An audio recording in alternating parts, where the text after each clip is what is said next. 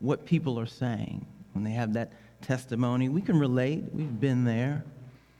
Because fear is a liar, but we don't necessarily always examine that as closely, perhaps, as we should. A lot of times we just say, oh, well, I'm just maybe scared of something, scared to do something, but fear can creep in in other ways. It's not necessarily obvious by being scared of something. When a lot of times it comes into our lives, it presents itself as just saying, I don't need to do this. I don't want to do that. And it keeps us, a lot of times, from interacting with people that we should interact with. You know, growing up and watching my father, he spent a lot of time breaking down other people's fear. He would work with various churches, different denominations, different races, trying to show that we could all just come together in a place of worship, but just as being humans. And today we face maybe not that kind of fear. There is still some racial fear that goes on. There fears of other countries, other nationalities, fear of other religions.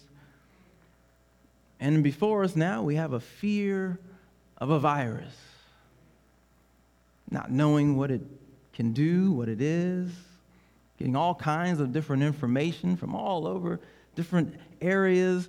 And there seems to be no one thing we can hang our hats on to say this is what it is, this is what's going to happen, and this thing will be wrapped up in a nice piece of time. So we're having to just kind of go along with what we're being told, and that causes some fear, some anxiety, because we're unsure. So today I want to briefly deal with our fear, and the scripture I want to use is a very familiar scripture, and I'm just going to read it. You understand all of it. But Paul is speaking, and he says this He says, Finally, be strong in the Lord and in his mighty power. Put on the full armor of God so that you can take your stand against the devil's schemes. For our struggle, here it is. Our struggle is not against flesh and blood, but against the rulers, against the authorities, against the powers of this dark world, and against the spiritual forces of evil in the heavenly realms. Therefore, put on the full armor of God, so that when the day of evil comes, you may be able to stand your ground. And after you have done everything, to stand. I'm going to stop there. He goes on and he lists all of the various armaments that we can put on, and some of you may remember from Sunday school some of them. But I want to stay focused on this idea that our struggle is not against flesh and blood. It's against the rulers, the authorities, against the powers of the dark world, against spiritual forces. And so today, we need to put on the full armor so that we can be protected in our spirit, in our minds. This body we're carrying around is failing. No matter what age, it's only getting older. We're doing our best to keep it going. But our fight is a spiritual fight. And so, no matter what is happening around us, let us find our protection in God and the armor He has given us to protect ourselves. See, this is the Lenten season and I think appropriately so. Because what happens during the Lenten season? Well, we celebrate it because it's the time where Christ went off into the desert all by himself. For what? So that the devil could have him one on one and try and tempt him with all of the things of this world, all of the human conditions, all of the dark forces. And Christ was alone. All he had with him, because right before he went, he was baptized in the Spirit. So all he had with him was the power of the Spirit. He didn't take a gun. Well, he didn't have guns, but he didn't take any weapons. He didn't take extra clothes. He didn't take extra water. It wasn't like he was going camping and he got all the stuff we would get if we were going out into the desert for 40 days. We would be prepared, get our fig bars and bags of, of nuts and grains and whatever else you might need. Get those hats with the big umbrella on it. Keep yourself from getting burnt. None of that. Because he understood who was on his side. He knew that this was part of his testing, what he needed to go through.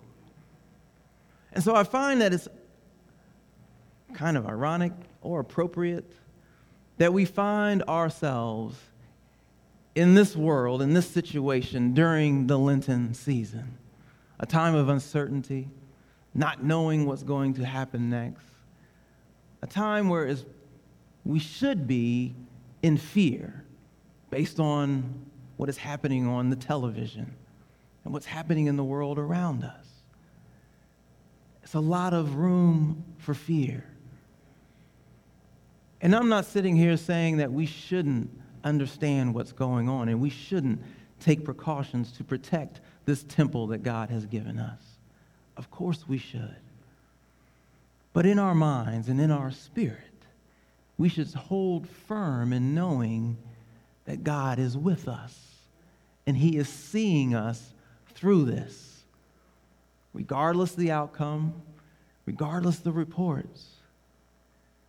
That we know in our private time that we can look to God to provide our answers. And so I see a few opportunities here. We have to be home for the next few weeks, discouraging us from congregating together. So maybe we can take our quarantine and make it quality. always like to turn a bad situation and find the good. And so maybe there's an opportunity here to draw closer to God, to stop the everyday of how we do things, how we take a lot of our lives for granted, the things we're allowed to do places we can go. We just make assumptions. And now a lot of those assumptions have been halted. We have to stop. We have to be mindful. We have to pay attention. So maybe we can do the same thing in our spiritual life.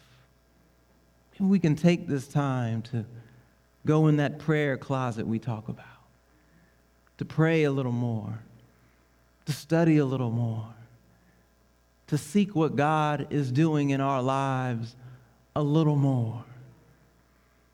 And instead of being in the arena of fear, we can build our arena of faith.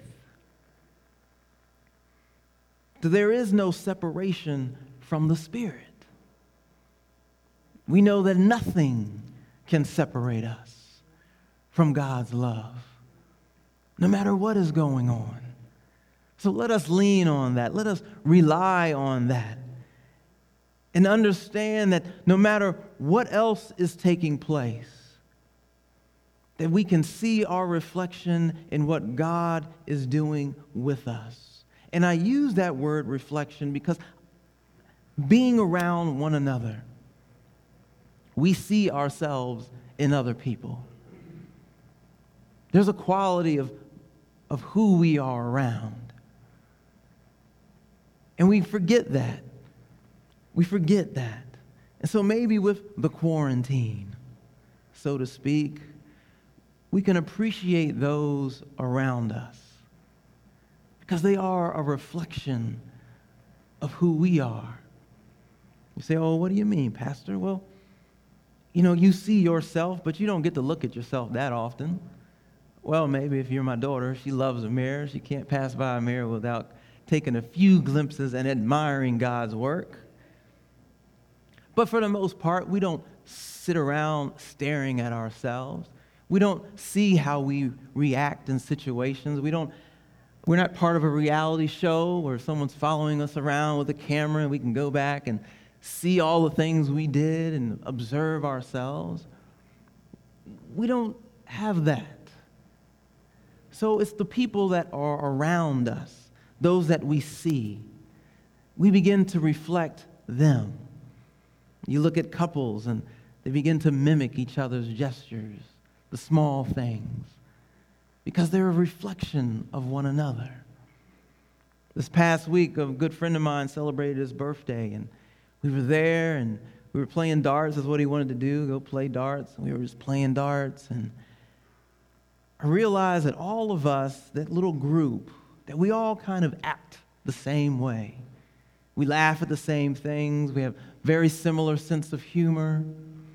And it's not because we grew up together, because we didn't. We all came from different families, but because we had spent so much time together as a group, when we come together, we begin to act a certain way. We relate to one another. And that's why we like to be around those people we like to be around, because they're a reflection of who we are, who we want to be, the things inside of us that we desire to be.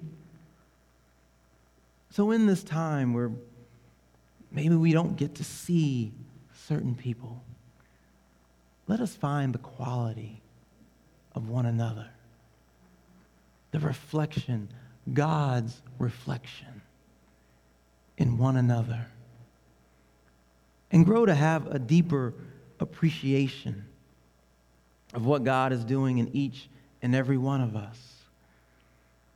I know just remembering who I go to for certain things when I need strength, sometimes I'll go to a, a friend of mine named Russ, and he's a business guy, and you know, he's a very nose to the ground, black and white kind of thinker.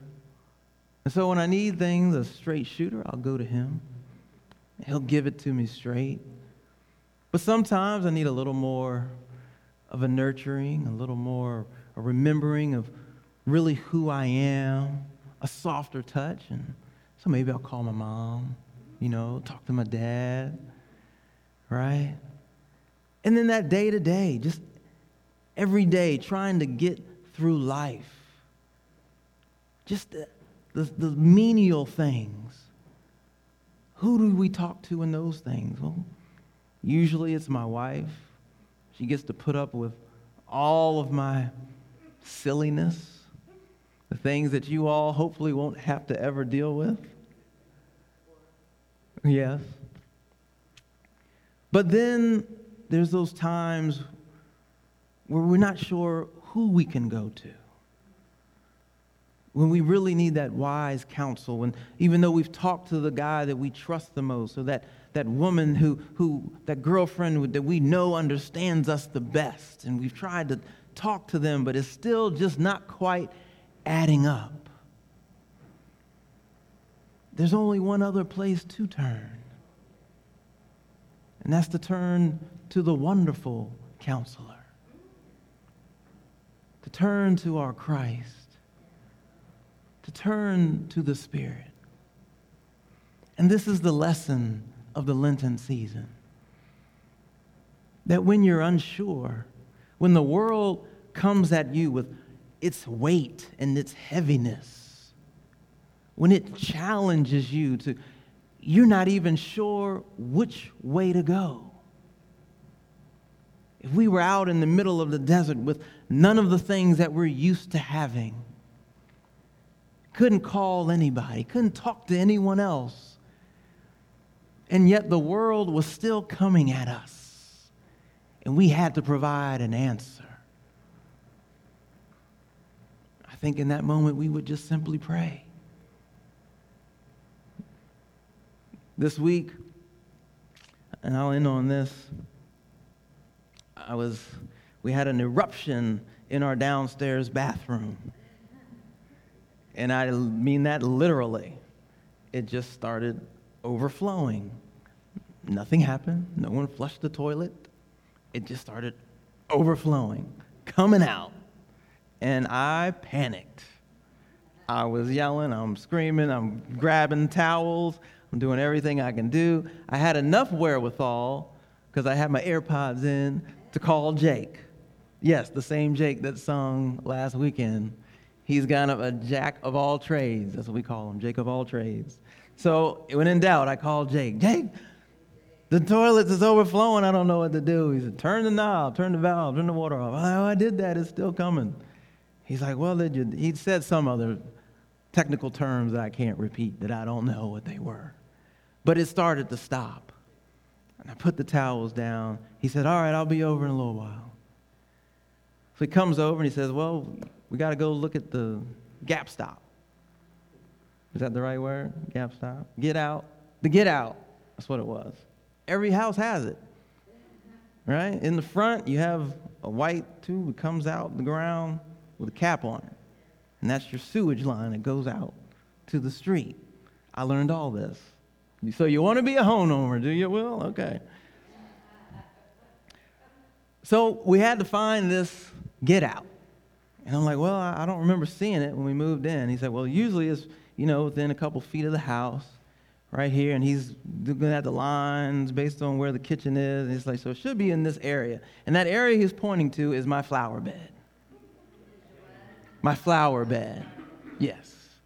Which I have been mulching and putting tarp over for about five years now. So there's layers of dirt in my flower bed. And I said, well, it's probably in there somewhere. And this is about six o'clock at night. So we're losing light.